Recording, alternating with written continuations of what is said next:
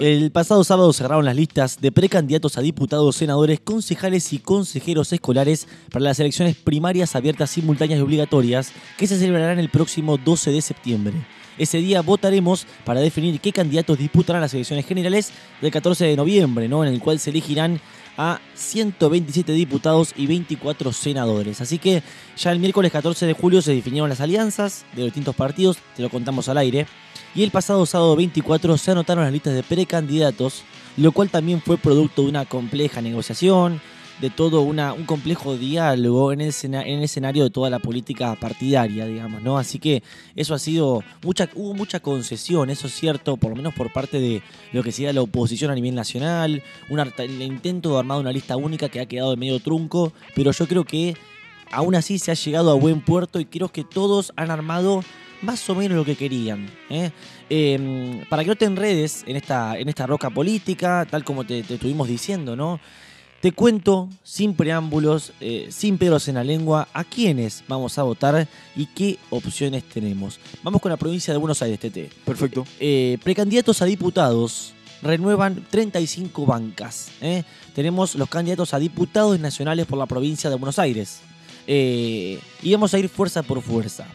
En el caso de Juntos, habíamos dicho que antes llamaba Juntos por el... No, antes cambiemos. Primero fue el PRO, después cambiemos, Juntos por el Cambio y ahora Juntos. La próxima que tal vez quede la J solamente. Pero bueno, el principal arquitecto fue el jefe de gobierno eh, Horacio Rodríguez Larreta logró que justamente su principal colaborador, su mano derecha, Diego Santilli, desembarque en la provincia y le cambie el lugar a Vidal, porque viste que Santilli fue a provincia, Vidal fue a capital. Nosotros, Tal cual. bonaerenses, ahora no vamos a, vi- a votar a Vidal, vamos a votar, si es que votamos a Juntos por el Cambio, a Juntos en este caso vamos a votar a Santilli o a Manes. Ahí está el tema, ¿no? Porque eh, Larreta pudo mantener negociaciones con los principales referentes del PRO, de la coalición cívica, generar una, una alianza, pero la UCR quedó por fuera competirá con lista propia. ¿Y esto a qué se debe? Bueno, porque a Facundo Manes, el neurocirujano, me dirás, sí, el médico neurocirujano, no aceptó el tercer lugar en la lista de Santilli, decidió ir con su propia lista. Por tanto, la UCR quedó por fuera de Juntos. O sea, por tanto, van a ir a internas.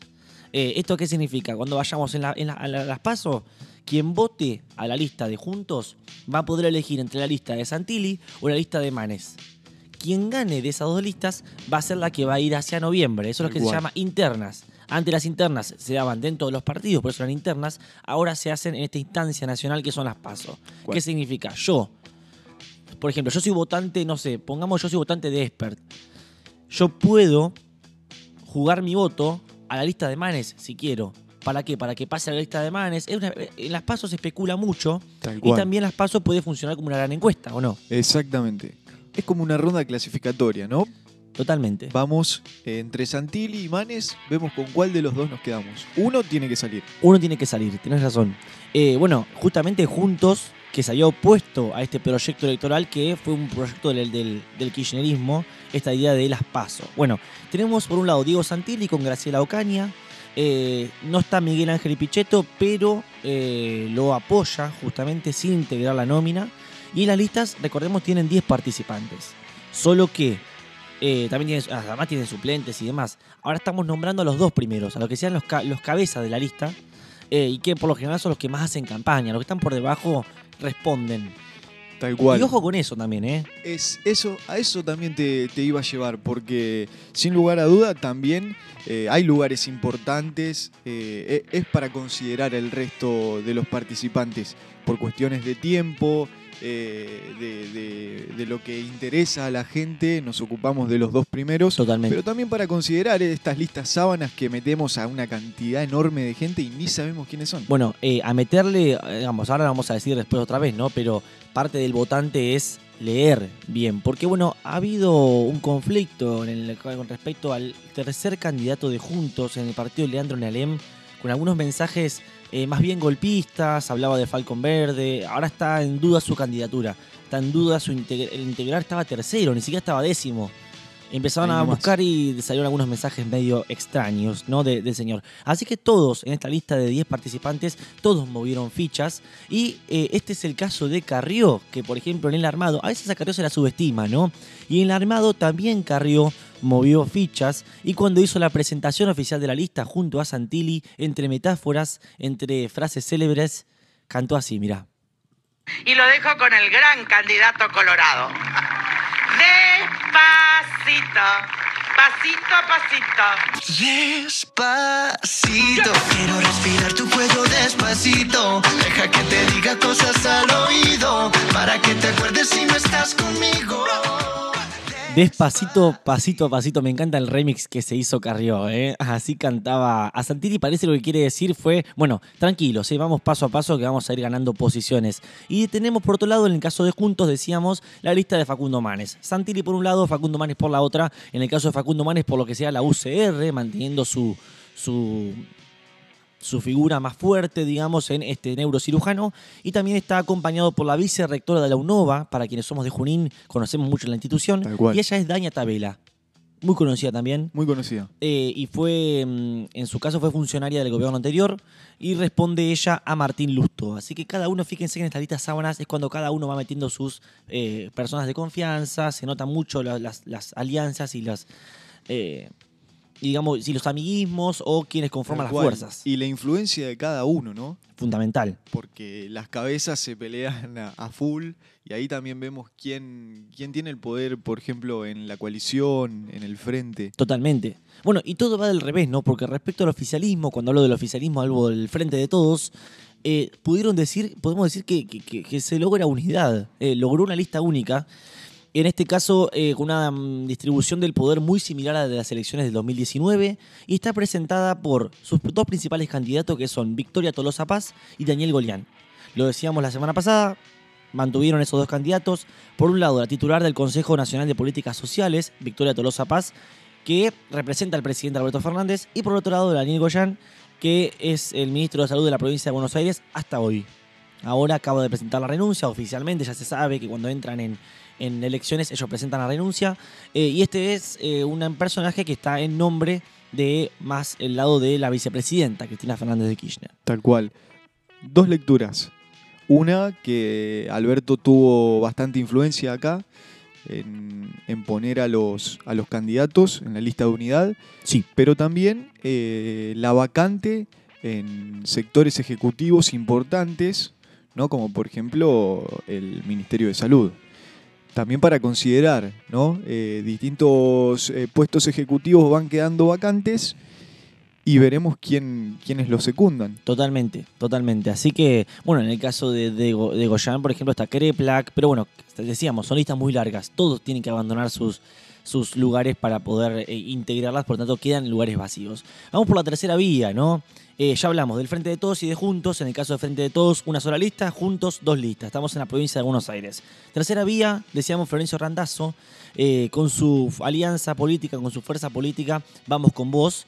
Y está, eh, Randazzo está acompañado por la politóloga y dirigente de la UIA, Carolina Castro. Eh, acá tenemos un fan número uno. Tal cual. Sí. Por lo menos de su figura, no importa de lo que pienses. De su figura, ¿te, gu- te gusta mucho Carolina Castro? Ya lo Sí, sí, sí, sí. Una empresaria pyme. No, no es que multimillonaria ni nada por el estilo. Me gusta. Eh, bueno, y vamos por lo que sea el liberalismo. eh. Avanza Libertad, José Luis Espert no se da por vencido. eh, suma a Carolina Píparo. Uf, No me pongas esa cara, no sabes lo. Bueno, todos conocen lo que pasó con Carolina Píparo, con el escándalo en el que estuvo envuelta, con su marido como principal acusado y victimario. eh, así que bueno, Carolina Píparo se fue, se, va- se fue del PRO, se fue de su puesto en la, en la plata que tenía ella y ahora queda eh, en Avanza Libertad. Podemos decir que se corrió un poco más a la derecha de lo que Sí. estaba. ¿no? Es como el baile, eh, ¿cómo se llama este- esta canción? Que era de, de ráfaga, creo, ¿eh? que era un pasito a la derecha y el baile era siempre un paso a la derecha. Era. Y es genial, es verdad. Sí, eso fue lo que hizo en este caso Carolina Píparo, que se presenta con Expert. En la izquierda, con respecto a la izquierda, última fuerza política, eh, no hay unidad en la izquierda. No Quilombito. sé por qué no hacen unidad a la izquierda, sabiendo además que son minoría. Y que además eh, es muy importante, ¿no? Eh, a mí me parece muy importante la diversidad de voces, eh, de líneas de pensamiento. Creo que eso enriquece muchísimo el debate. En este caso tenemos el Frente de Izquierda y los Trabajadores Unidad, el FIT-U, el FIT, muy conocido, va a internas. También tiene dos listas. Nicolás del Caño, Romina del Pla por un lado, y por otro lado Alejandro Bodart y Vilma Ripoll. En este caso, ellos dos, Bodart y Ripoll, eh, reclaman una mayor apertura, modernización de la izquierda, buscan conseguir más adeptos, buscan ampliar la base política, por eso corren un poco eh, más por centro, centro izquierda sería. Eso igualmente sigue siendo izquierda, izquierda, ¿no? Pero van un poquito más por el centro, lo corren un poquito por ese lado a Del Caño y a Del Pla. No, buscan un poco una figura. Ellos creen que la izquierda tiene que tener una mayor integración eh, y acercarse un poco más a la gente, básicamente. Tal no está mal, no está mal el proyecto. Bien, para dejar bien en claro, tenemos división en la izquierda y tenemos internas, ¿no? Porque eh, en las PASO nos vamos a encontrar estas dos listas que me mencionas, pero también vamos a encontrar otra. Pero Así que nada es. tiene que ver con el frente de izquierda. Totalmente. En la izquierda loco. no hay unidad. Y eh, encima que no hay unidad, hay internas dentro de uno de los partidos.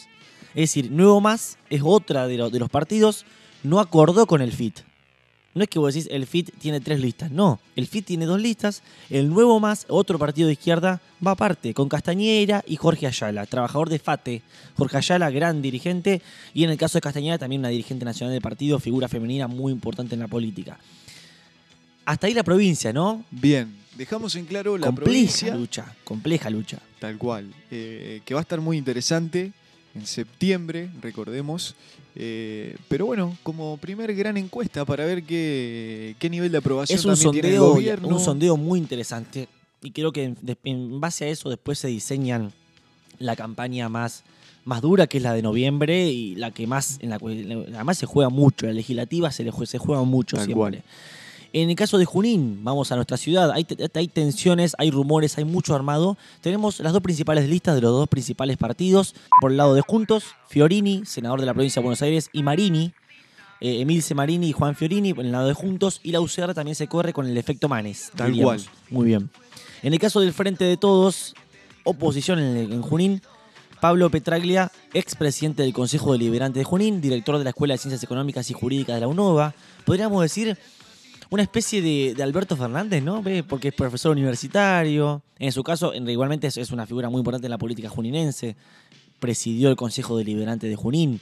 Viene del masismo, más bien meonismo, y lo acompaña Victoria Mufaroto, ¿no? Y desde el frente de todos, esto no es, no es apreciación mía, sino que es lo que dijeron desde dentro del partido, los principales armadores, dice que se busca generar una mayor apertura hacia sectores medios, sectores moderados. Recordemos que el frente de todos en Junín tiene buena, buena base, sí, porque acompaña a nivel nacional, pero no ha conseguido nunca grandes, grandes elecciones, ¿no? No, de hecho nunca ganó. Nunca ganó. Lo No el frente de todos, sino el sello ¿no? de- Claro, de- sí, sí, sí, del peronismo. El peronismo. Está complicado, pero bueno, vamos a ver qué pasa. Totalmente. ¿eh? Así que bueno, eso es todo por ahora. Eh, el año electoral está en marcha, sea, la maquinaria propagandística está recién empezando, así que recordá siempre que las PASO no son lo mismo que las de noviembre, que es fundamental conocer a los candidatos, que es fundamental leer sus propuestas y no solamente votar por el color partidario. ¿eh? Así que, bueno, votemos a conciencia, somos ciudadanos, después andamos diciendo que estamos enojados con lo que pasa, bueno, votemos a conciencia de una vez por todas, votemos a conciencia. Informarse tal vez cueste un poco más que desinformarse, eso es cierto, pero te digo, vale la pena. ¿eh? Estamos de cara a las paso y te lo contamos todo en Sobran Motivos.